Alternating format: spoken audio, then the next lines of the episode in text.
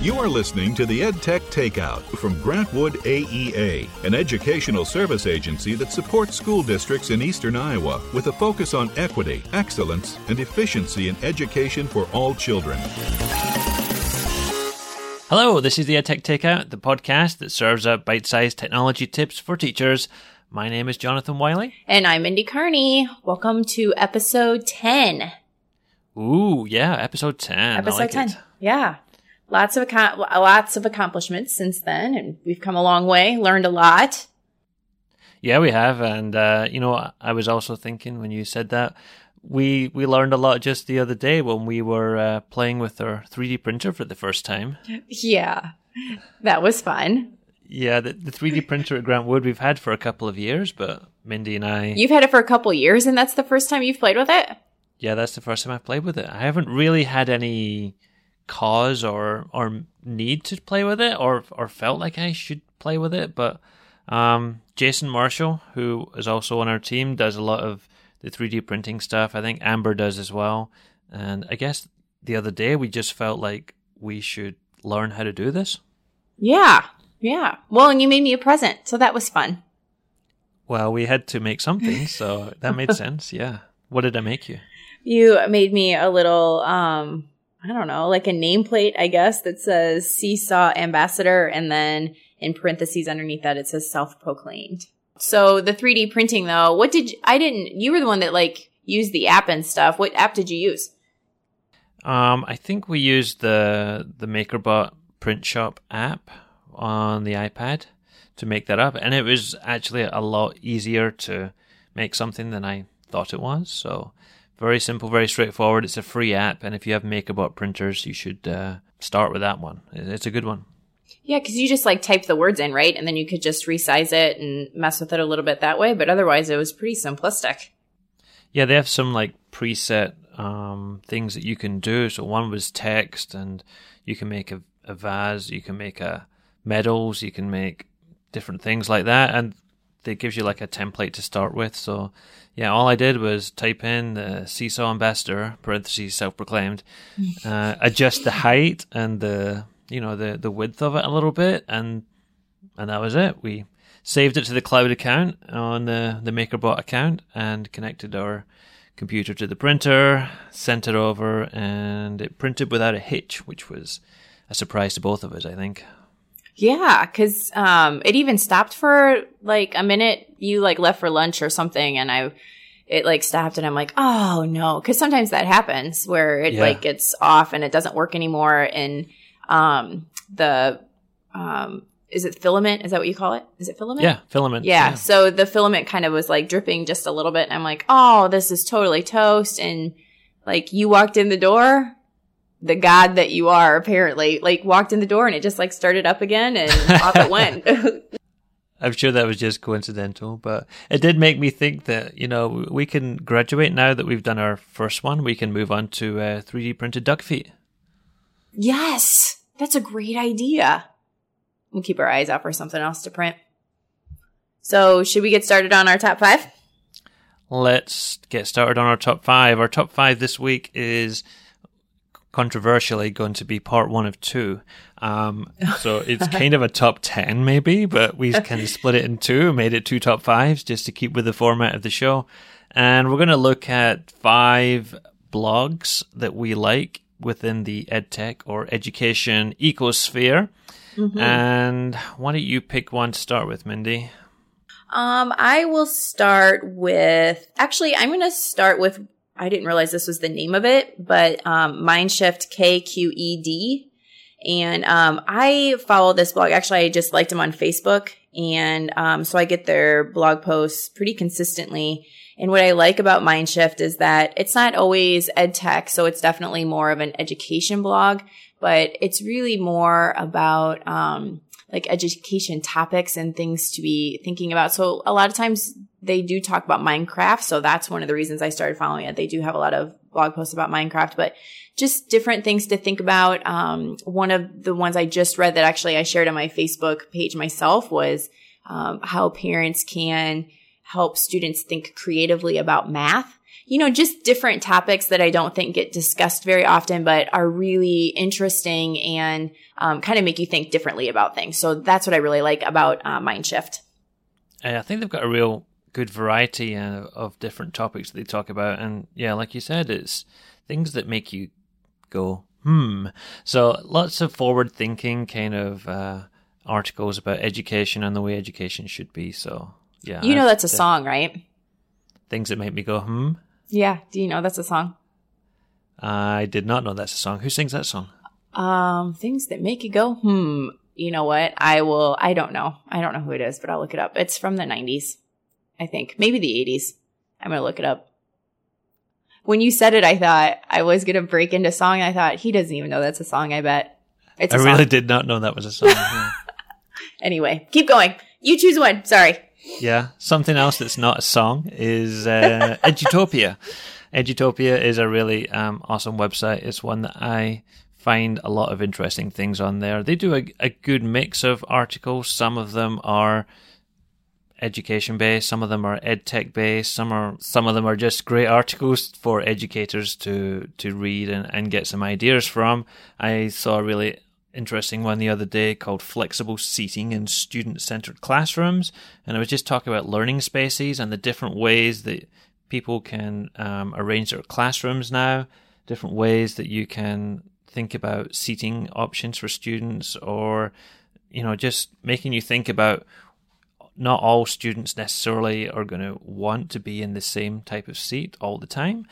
So it's from the George Lucas Educational Foundation. It is a really awesome website. Is that one you've looked at at all, Mindy? Yeah, I um yeah, I've looked at Edutopia a lot and um I don't know that I necessarily like follow the blog, but if I'm looking for something, it's always a go-to. So I don't look at it religiously and um but it is definitely a good place for resources if I'm looking for something on a specific topic. Um, I would say my next one would be Free Tech for Teachers, which is um, Richard Byrne's um, blog, and it's just got, I mean, a gazillion different things to look at. But what I like about it is that I know it's up to date always because he's constantly um, sharing things on his blog. Sometimes when I go and look at blogs, I'm like, oh, when was the last time they posted? That's one of the things I always look at, like how current is this?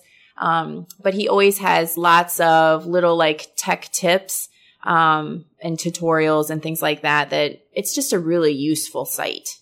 Yeah, Richard has been doing that site for a long time now. I remember I remember reading that site many years ago when I was teaching in the classroom. So it is I, I don't know how he manages to keep up and manages to post every single day. I get I subscribe to his blog in email and I get an email from Richard Byrne every single day. So that that in itself is kind of incredible that he's able to churn out content that is good and relevant to teachers on a regular basis like that. Isn't that kind of his job though? I mean, isn't that what he's doing now is just like sharing his knowledge?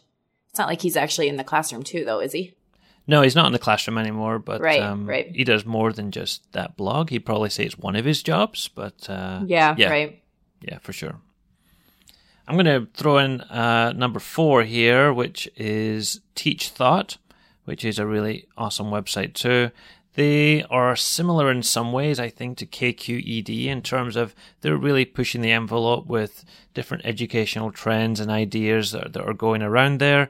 You will find all sorts of different articles that can help you grow as a teacher.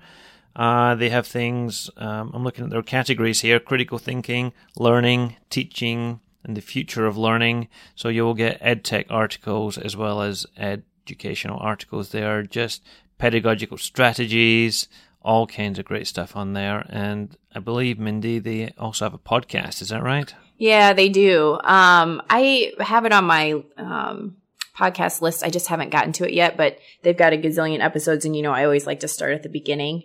Um, with that one, I feel like I'm going to have to hop in. I'm never going to catch up, but um, it's definitely on my list of podcasts to listen to. Teachthought.com forward slash podcast. They were episode 45 right now, so they are 35 ahead of us, Mindy. You've got some catching up to do to if you want to start at the beginning. yeah, right. Right. And I think the last one we have to mention is our own blog, right? The Grant Wood Digital Learning Team um, has a blog that we post to hopefully every week and kind of sharing some of our experiences. Sometimes there's tech tips, sometimes it's more about um, instructional strategies and um, conferences we go to, and uh, just trying to share our knowledge as much as we can. Yeah, absolutely. We um, we like to share in as many ways as we can. This podcast is one of the ways that we try and share the things that we do and the things that we're learning. And the blog is another way. We also share on social media and with the teachers we work with face to face. So, yeah, it's just another medium that we have. And yes, it would be remiss not to talk about top blogs without mentioning yeah, our right. top blog. Shameless plug. Shameless plug. Shameless plug.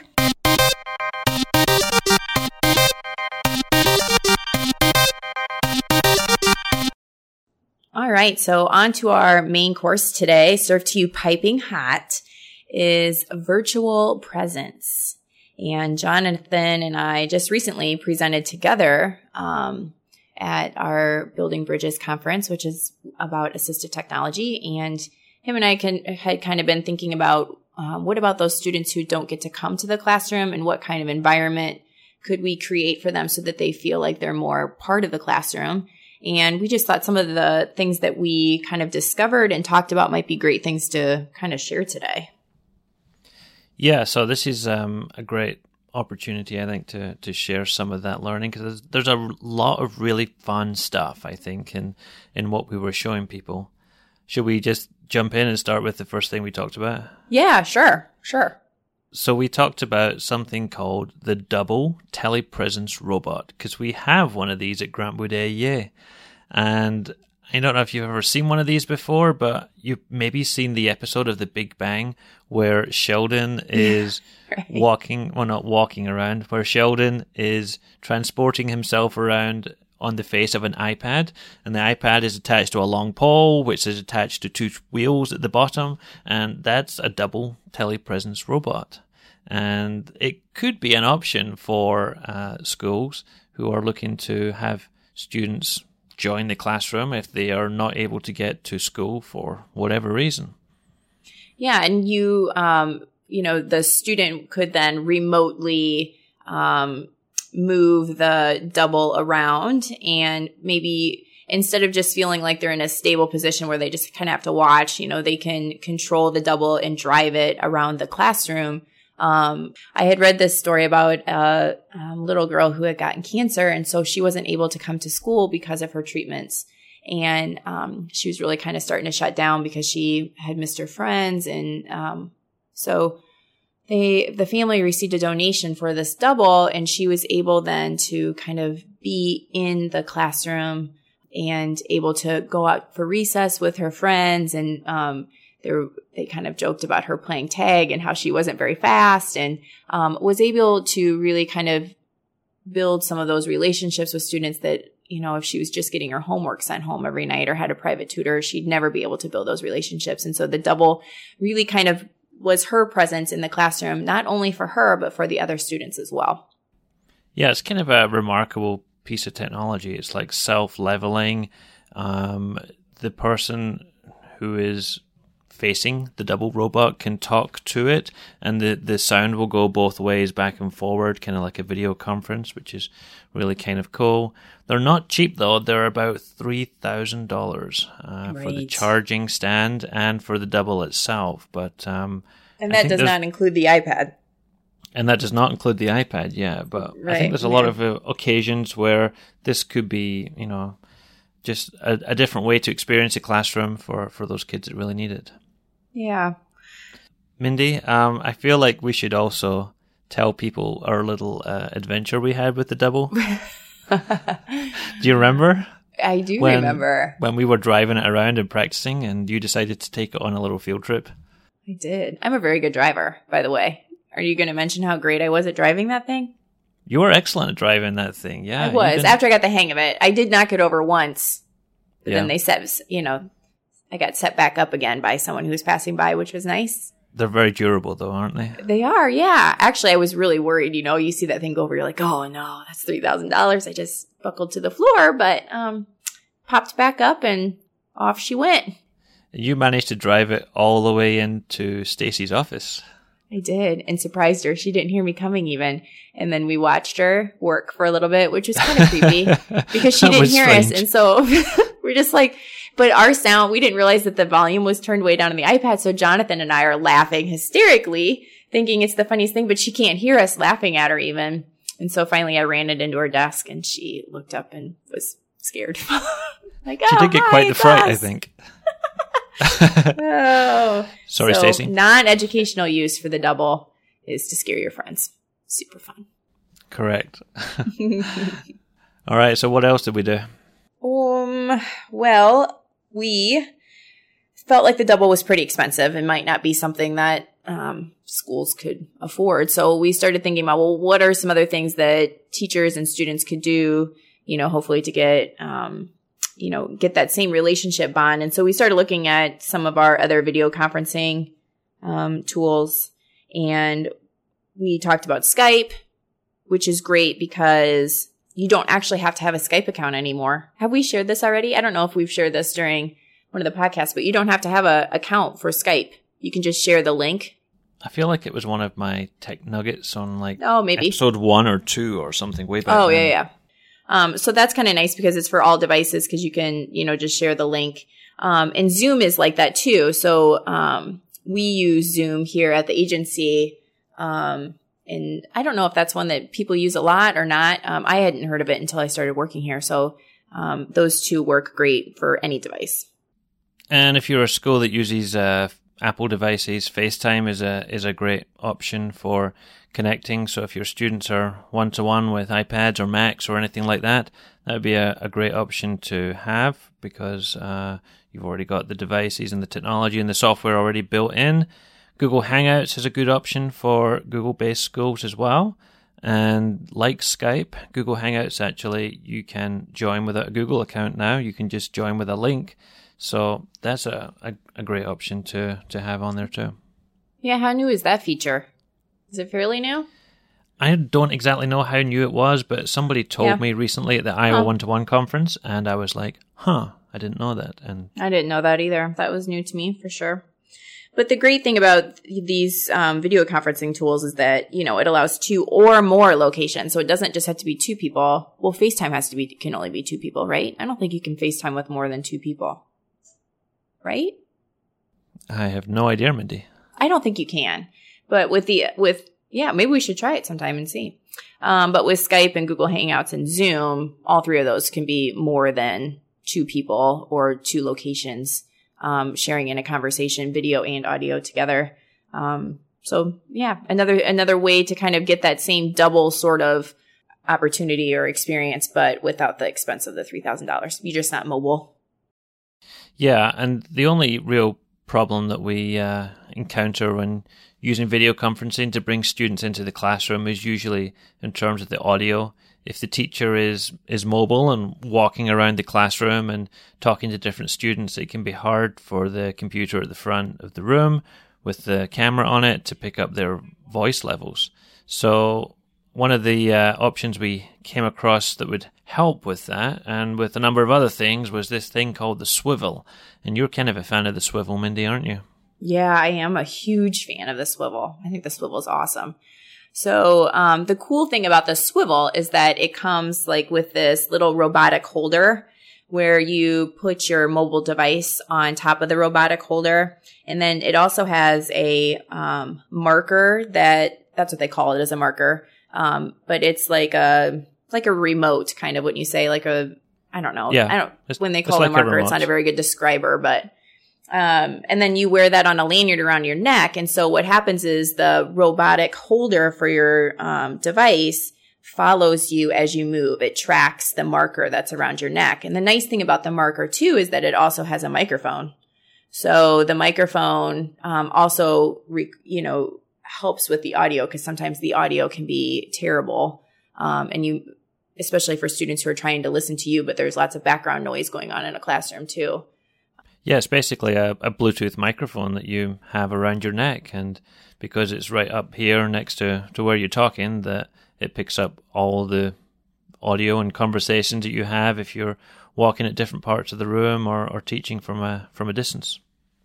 Right. So if you run um, another video conferencing app on top of using the Swivl, the students then can still hear your voice and it tracks you instead of them being stationary, then at least their view of you um, remains the same as you might move around the classroom. And even if they're in small groups or something like that, you know, you could have um, set them with a Swivl in a small group and they could still engage in a conversation too. Yeah, it's a really neat device. They start, I believe, at $399. Yeah. And they just came out with a new, didn't they just come out with a newer version that's closer to 500, I think? I haven't seen it yet, but I'm not doubting that it exists because Yeah. if anyone would have got the email, it would have been you, I think. Yeah, maybe. Um, I don't think we mentioned though that you can record it too. So it's also great for um, a little bit of flip to learning, even. So if you're looking for just something different um, outside the virtual presence that we're kind of talking about right now, that you could use it to record your lessons. And um, you can just, it's got like an iCloud account and stuff like that too that you can use. Um, so yeah, that's a really cool tool. Kind of, you know, a little bit pricey too, but um, lots of uses for it for sure. Yeah, and I think that's kind of a nice segue into the, the next one when you're talking about recording your lessons because we also showed some screencasting tools as part of this presentation, a way to record yourself demonstrating something on your device. So we had different options for different devices. We looked at things like Snagit for Chrome, Screencastify. Um, those are great for Mac, PC, or Chromebooks. Uh, Screencast-O-Matic is a really nice one for Mac and PC. Jing works on Mac and PC. Mindy's favorite, QuickTime, works on the Mac. And we looked at some uh, iPad screencasting ones, basically the kind of whiteboard type of options. Just some really nice options for creating a lesson that you could share, not necessarily just with one student, but with all your students if you wanted, and have that virtual classroom presence online in a video. Yeah. Um, which one of those is your favorite? You know, of all the ones that I, I listed on there, I, I I don't like to play favorites. When I go to do a screencast, I'm going to admit that the one I normally use is Camtasia.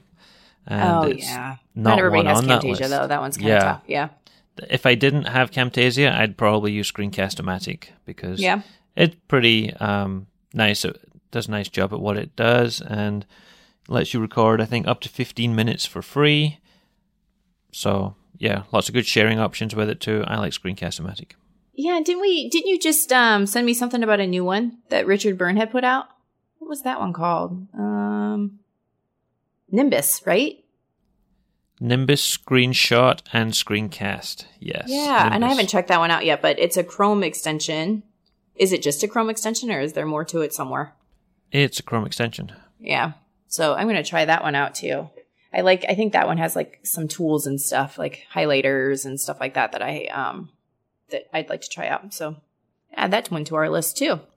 It's a nice one. I, I only tried it very quickly with one short screencast, but good quality, very easy controls. So, yeah, if you haven't checked out Nimbus Screencast and Screenshot, uh, you certainly should. I almost made it my tech nugget for today, Mindy, but uh, oh, you did. I went with something else. So, Oh, right. Well, I'm glad we still, still got it out there then. yeah. Yeah. Well, and um, screencasting is kind of nice, especially for those kids that, um, you know, might not be able to be engaged in a lesson at the time that it's actually going on, um, or even for a teacher to be able to give instructions. And I think we've talked a little bit about screencasting previously. All right. So one of the other things we were kind of thinking about was ways to get students engaged in conversation. Um, and either with the teacher or with other students. And so we kind of start talking about back channel chats. Yeah, and we looked at a couple of tools, or we had a couple of tools on there. One I'm more familiar with than the other, but we looked at Today's Meet and Chatzy. Um, today'smeet.com is one that's been around for a long time now, but it's a great way to create like a virtual room where you can have a conversation uh, with the students, or it could just be a virtual room just for those students that couldn't make it to your classroom for whatever reason on that day. And the rooms themselves you can uh, have open for an hour, two hours, eight hours a day, a week, or a month. So you can have it just as a very restricted short conversation if you want, or if you want to keep it open for a longer period of time, that's something you can do too. You just pick a name for your room and you get a very nice, easy um, URL to share with students. And everybody just joins in, puts their name in, and can share their thoughts inside this uh, back channel tool. Yeah, and another one that I shared um, that day because I believe strongly in trying to use as many free tools as possible is Chatzy, and that's um, Chat Z Z Y.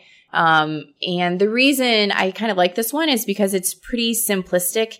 Um, if you remember way back in the day, like this was when I was in high school, but when chat rooms first kind of, you know, popped up on the internet, it was very, it's very much like that where it's just a conversation and you put your name in and it just goes back and forth between people.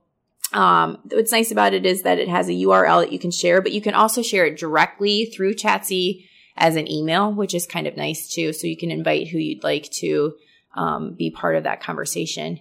And I always really liked back channel chats in my classroom because it was a great way for kids to communicate with me and with one another without having to raise their hand, um, to wait you know, their turn to talk. Um, and also because um, I had students who sometimes weren't very comfortable raising their hand or sharing in front of the whole class, but they could still share their ideas with the class without actually having to speak out.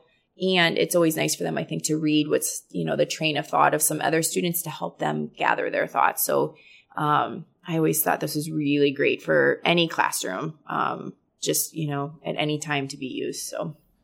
Yeah, so you and I were both elementary teachers, and the the the point I'm going to raise here is probably not something that we encounter too much because we taught elementary kids, but you know there is the possibility that kids would use this semi-anonymous chat site to uh, throw in comments that were less than appropriate. So I don't know any tips or ideas on that, Mindy. Um, I one of the things that I always did is that either I kept it open only during the school day. Um, so right. I set it up so that it closed down, you know, after my school day was over. Um, I did use it when I was using Edmodo. I'd put a link in and the kids would share on it during the week.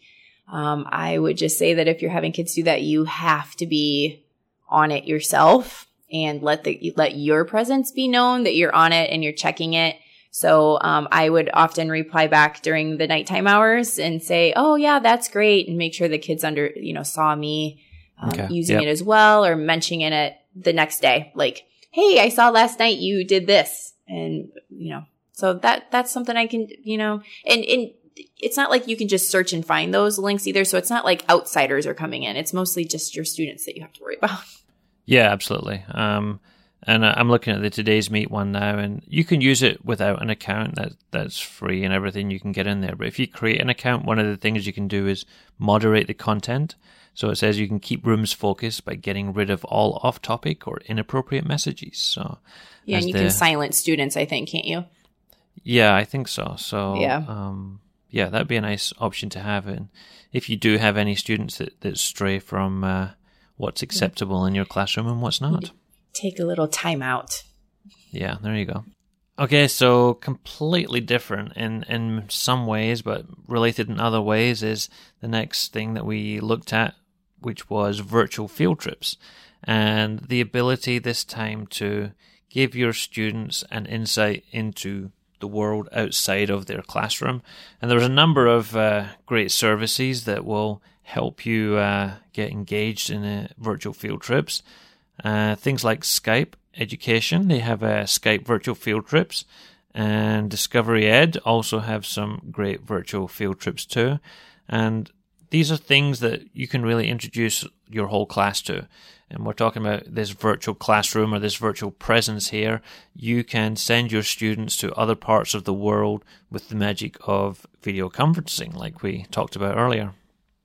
Yeah, I um what I really think is great about virtual field trips is that it gives students the opportunity to see things that they wouldn't normally see. Um, and also, um, you know, talking with experts that they wouldn't normally come across. And so I was looking at the Skype virtual field trips a little bit. Um, and I what I think is neat is that you can go through and find, you know, search by grade level. You can search by topic, um, and then they give you a little calendar that you can choose from. You know, when those people are available. And I looked a little bit at um, how you host, how you can become a host, and they request that you're available two times a week. So to me, that just says that those people are available a lot. Um, there's a good opportunity for you that that you are going to connect with someone um, on a virtual field trip that you really think is important that your students um, be involved in. Yeah, there's there's a great video that Skype put together, and we can share it in the show notes. But it's about um, some classes that connected with. I think he's like a marine biologist, and he's in an underwater lab, and he does his Skype virtual field trip from there. And the kid, the questions the kids are, were asking was was really were really intelligent and insightful. They were asking things like, "How come?" uh, the water that you can dive into and, and, go out into is is not like flooding your your whole lab and you know asking them different things like like that. And you can see in the background there's like fish in the window behind him and sharks going by and all kinds of great stuff like that. So i mean there's there's there's no way you would ever be able to connect and be able to interact with somebody like that in that environment in quite the same way. So that was one of the uh, Skype virtual field trips that you can definitely take a look at. Yeah, and I've seen that video, and the looks on the kids' faces are just priceless. I mean, you can just see the awe and wonder of it all. It was, it's, oh, it's the sweetest thing. I Love it. But we talked then a little bit about, well, 360 degree video is the coolest thing right now. And what if we could create or view other things that are not just like on a YouTube video or whatever, or even a Skype field trip, but was 360 degree video. What do you got? Yeah.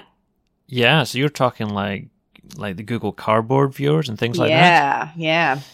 Yeah, so the Google Cardboard is a really very simple um, piece of technology. I wouldn't even I don't know if I'd say technology. It's basically just folded piece of cardboard with two lenses in it, and hey, that's technology. Anything that helps you do something better is technology.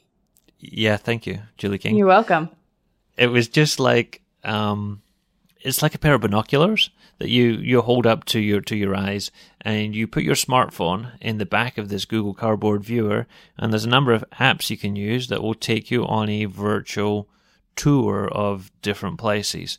So we looked at um, Discovery VR. Yeah, Discovery VR.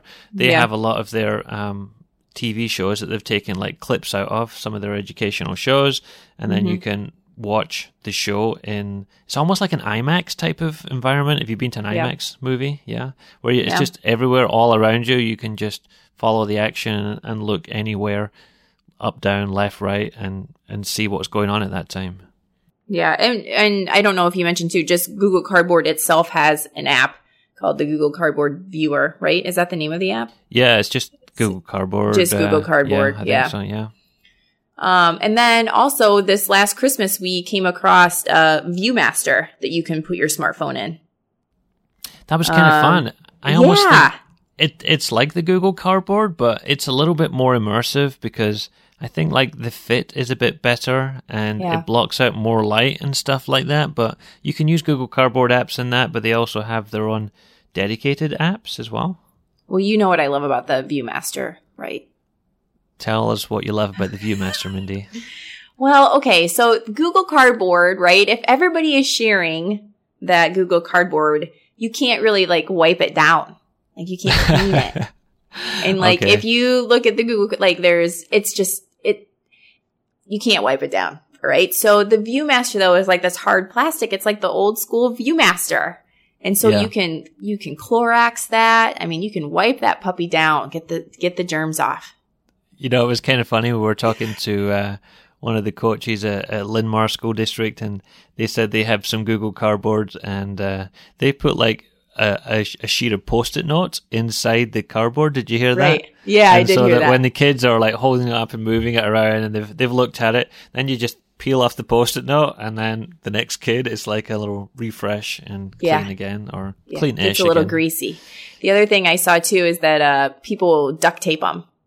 So you duct tape the whole thing, um, at least the front part of it, you know, so you could wipe that part down. Okay, I like that. Yeah, and my one of my tech nuggets for the other shows was the uh, the virtual presentation app. Do you remember that? that Yeah, I do remember that. Too. So Yeah, we that's just a- talked about that. Yeah, that was one of our later episodes. Yeah, yeah. But um, ViewMaster itself, did you mention that has their own apps too?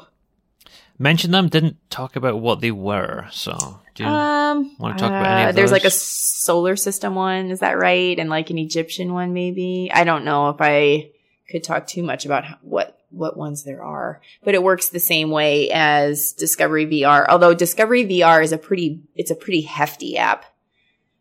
Wouldn't you agree? Like you need some you need some serious memory. Some of these cardboard apps are on the large side, but um, Yeah. the kind of the thing that amuses me about the ViewMaster is, you know, Mindy and I as kids, and probably some of you as well, remember the ViewMasters that you put the disc in, and then you pulled the button, and it went and rotated around to the next picture, and so forth. Even the the new virtual reality ViewMasters come with like a a little disc, but Yeah. it's more like a, a QR type of Yeah. deal where you point your device at it and it recognizes the discs associated with a certain tour and then it takes you off on that thing. So that was kind of fun too. Yeah, ViewMaster really uh really impressed impressed me this last winter. That was pretty cool. But we also have been talking a little bit about making our own 360 degree video. Yes, we have because We've been really into that lately. Yeah. yeah, we got one of those uh, 360 degree cameras. It's the the Ricoh Theta S camera, which is a really I think it's Ricoh Theta. Theta. Really? I think it's Theta. Okay, the the Ricoh camera is really very awesome, and it's got two lenses on it. A normal camera would just have one lens, but it's about the size of Like a remote control. It's about the size of a remote control. Yeah. And on each side there is a lens. So there's one in the front and one in the back. And the one in the front is like I think it's a 190 degree spherical lens. So it hmm. captures like a semi spherical image on one side, and then on the other side it does exactly the same. And the software stitches it together to make like a full 360 degree experience. So it shoots pictures and videos, mm-hmm. and we've had some fun with that. Yeah, it's so fun. It's so fun. Um, yeah, it, and you know, it's so simple too. Like it's just a, I mean, it's just a click. It, to me, it seems like it should be because it used to be, you know, if you wanted a 360 degree, what you had to do is just like take lots of pictures and go around in a circle, you know, and yeah, and just- stitch them all together in some software later or oh, something. yuck. and- then you still didn't get the above and you know the ground too. You didn't get the sky and the ground then, but yeah, Yeah. so simple. And I there's a lot it. of these videos that are online now, like YouTube Yeah. and Facebook support 360 degree videos. So Yeah. that, you know, even if you aren't taking them yourselves, you can experience some of these. There's a whole bunch of fun ones like roller coasters. And I keep Mm-hmm. talking about the one with the, the Blue Angels uh, formation flying team.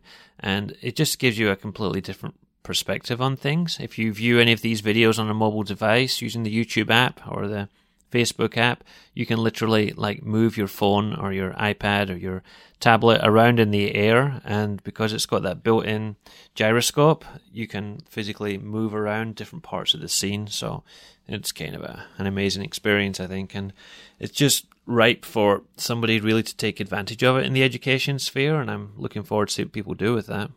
Yeah. Well, and you know how I like free stuff. So then we started, we found the um, Bubbly app, which is for iOS dev- devices only, which is kind of a bummer.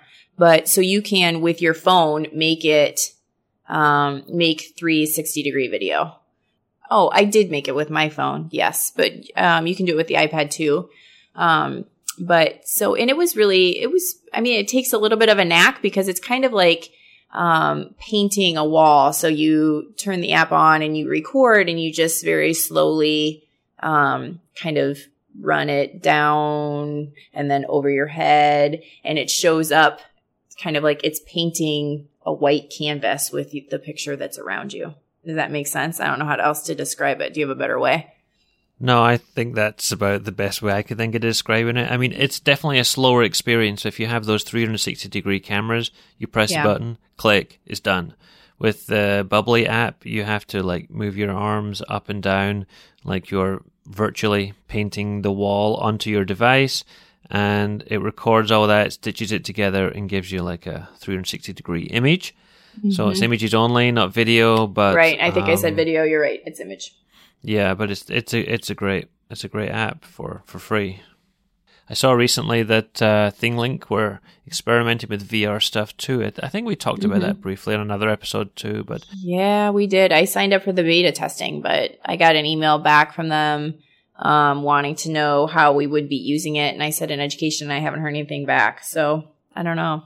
yeah, they have an app out right now. I think it's four ninety nine, where they have some built in um, VR type experiences that you can try, and it works in Google Cardboard and the ViewMaster and things like that. But it doesn't give you the ability to create any of these tours or adventures. These are just ones that are already built into the app. So Mhm. hopefully we'll see more from ThingLink on that front in the near future.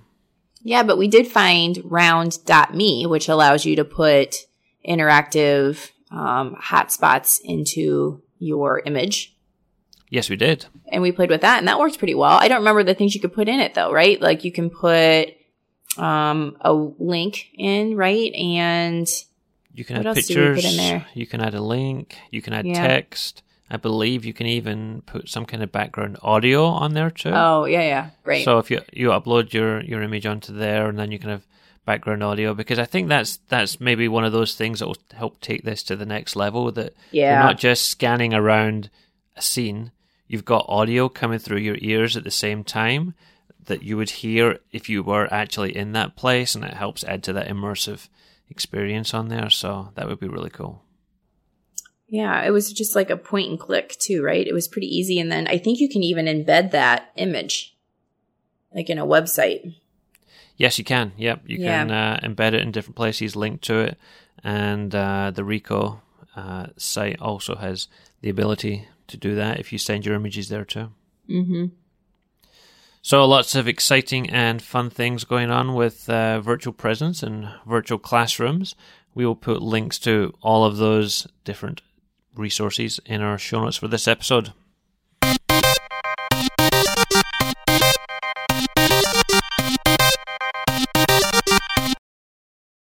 All right, so that brings us to the end of our show. My favorite part, tech nuggets. And I'm going first today. Go for it, Mindy. I look forward to hearing what you've got to share with us. Okay, well, this is actually something you and I both did. We um, got a new toy in the mail uh, the other Oh. day. And yeah, I know where you're going with this. So um, Jonathan and I were doing some work, and I said, "Oh, I need a break. I need a brain break." So we got out this thing called Bloxels, and I think actually it's called Bloxels Builder. Maybe is the actually correct name. Um, but if you haven't taken a look at this, it's kind of interesting. So it gives you this like um, board that has all these little squares in it, and then it also comes with all these little different colored cubes. And what you do is you take the colored cubes and you create a video game scene by putting those colored cubes in different spots on the big square frame. After you've kind of created it. So like when I did it, I was thinking like um, Super Mario Brothers in my head. So I just did like these different things that you could hop from. Um, and then each color means something different. So some of them are coins and some of them are like, I think there was like a power up and some of them are enemies. So you can kind of put those different colors in different places. And then with the Bloxels app, you take a picture of your frame that you've created and then it digitizes it. And then you choose your character and then you can play the game that you've created. How did I do describing that?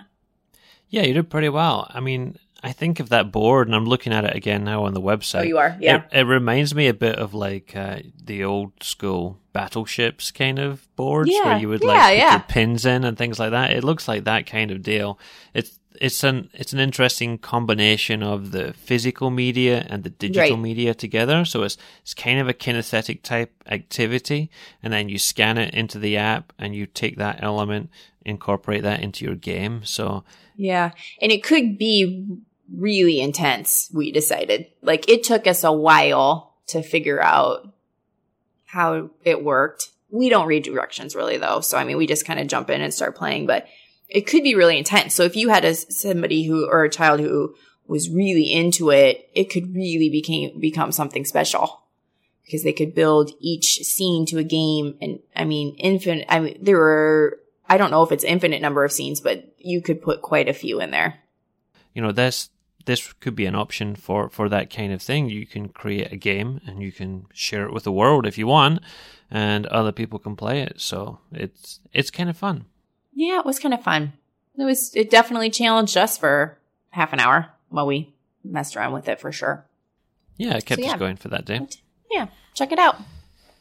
All right, so my tech nugget is I don't think this is a necessarily uh, a new app that's out there, but it's one that I only came across recently.